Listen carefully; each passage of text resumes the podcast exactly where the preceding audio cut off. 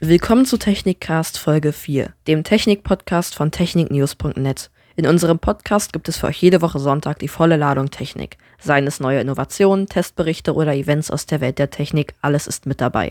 Übrigens, ich bin Kenneth und bin neu im Team von Technik News. Mich werdet ihr nun neben David auch öfters mal im Technikcast hören. Ich mache seit November 2019 Technikvideos auf meinem YouTube-Kanal kenneth.mp4 und mag Technik seit ich 2014 mein erstes Smartphone hatte. Das war ein HTC aus der Zeit des HTC Desire. Seitdem habe ich mich immer weiter über Technik informiert und jetzt bin ich im Team von Technik News, um beim Podcast mitzuwirken und viele spannende Technik für euch zu testen. Heute reden wir über die Oppo Watch, welche ich in den vergangenen Wochen getestet habe, einen schwerwiegenden Bug in Windows 10, der deinen Computer zum Absturz bringen kann, und den Apple HomePod Mini. Außerdem wird es auch um das Oppo Find X2 Neo gehen. Ob es in unserem Test wirklich gehalten hat, was es verspricht. Schon gewusst? Wir sind für den Hitradio Ö3 Podcast Award mit unserem Podcast dabei. Der österreichische Radiosender Ö3 zeichnet die besten und am meisten eingereichten Podcasts, produziert aus Österreich mit einem Award aus. Darunter fällt natürlich auch unser Technikcast.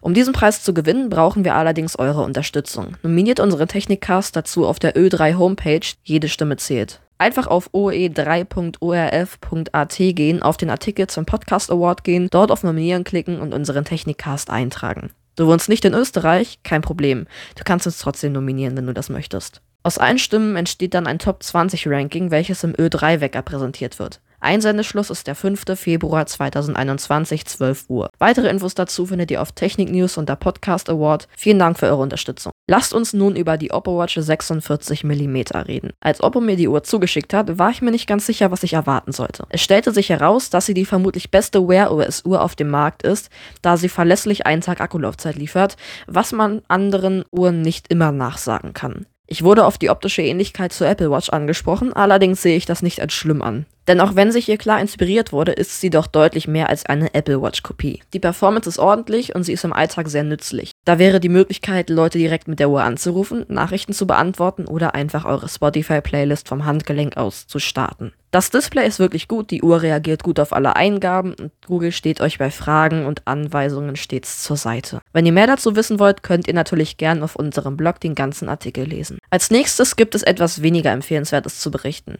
Hierbei handelt es sich um einen Fehler in Windows 10, der seit der Version 17.07 aus dem Herbst 2017 auftritt und selbst in der aktuellen Version 2H02 noch mit im System ist. Wenn ihr einen speziellen Pfad zu einem Ort in eurem System im Browser eingebt, wird Windows abstürzen, was zuerst zu einem Bluescreen führt und eventuell langfristige Folgen haben kann.